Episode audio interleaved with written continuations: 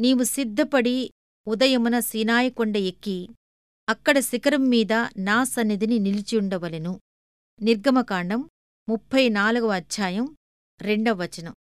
దేవునితో సహవాసం కోసం ఉదయకాలం నియమించబడింది. ప్రతి ఉదయమూ ఒక ద్రాక్షపళ్ళ గుత్తిలాంటిది దాన్ని నలిపి ఆ పరిశుద్ధ ద్రాక్షరసాన్ని త్రాగాలి. ఉదయ సమయంలో నా శక్తి నిరీక్షణ చెక్కు చెదరకుండా ఉంటాయి. సాయంత్రం నీరసించిపోయినప్పుడు ఆ కొండ ఎక్కలేను. రాత్రంతా ఆనాటి అలసటను పాతిపెట్టి ఉదయాన్నే క్రొత్త ఉత్సాహాన్ని ధరించుకుంటాను. పరిశుద్ధమైన ప్రాతకాలములో మొదలైన దినం దీవెనకరమైనది. తొలి విజయం ప్రార్థనలో పొందితే ఆ రోజంతా విజయవంతమే.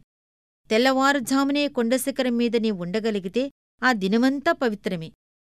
తండ్రి నేనుస్తున్నాను. నీ పరిశుద్ధ శిఖరానికి రానియకుండా ఈ పల్లపు ప్రాంతాల్లో ఏదీ నన్ను ఆపలేదు. నీ పిలుపుకే నేనొచ్చాను. అందుకే నాకు నువ్వు ఎదురువస్తావు ఉదయాన్ని శిఖరాన్ని చేరగలిగితే ఆ దినం ఆనందమే. అరుణోదయం నీ సాన్నిధ్యంలో పక్షులు మేలుకునే వేళలో నీడలు జరిగిపోయే వేళలో వేకువ కంటే తెల్లగా నీ సన్నిధి ఉదయించాలి నాలో.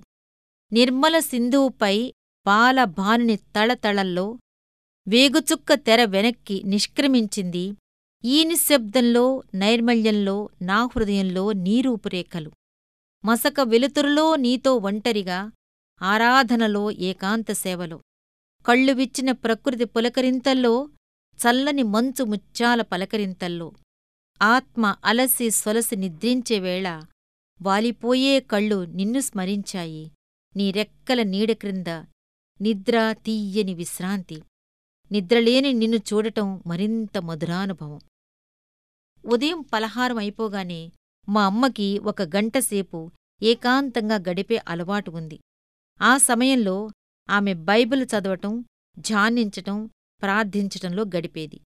నీటి ఊటలో నుండి తీయని నీళ్ళు త్రాగినట్టు ఆమె ఆ గంటలో దినానికంతటికీ సరిపడ్డ శక్తిని పొందేది. ఆ రోజంతా ఎదురయ్యే చిరాకులు ఒత్తిడులకు తట్టుకుని నిలబడగలిగేది.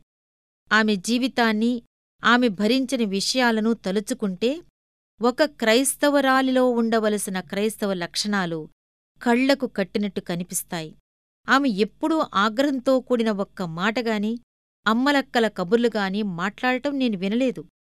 జీవపు ఊటలో నుండి త్రాగుతూ ఆత్మీయమన్నాను తింటూ ఉండేవాళ్ళలో కనిపించే లక్షణాలన్నీ ఆమెలో కనిపించేవి.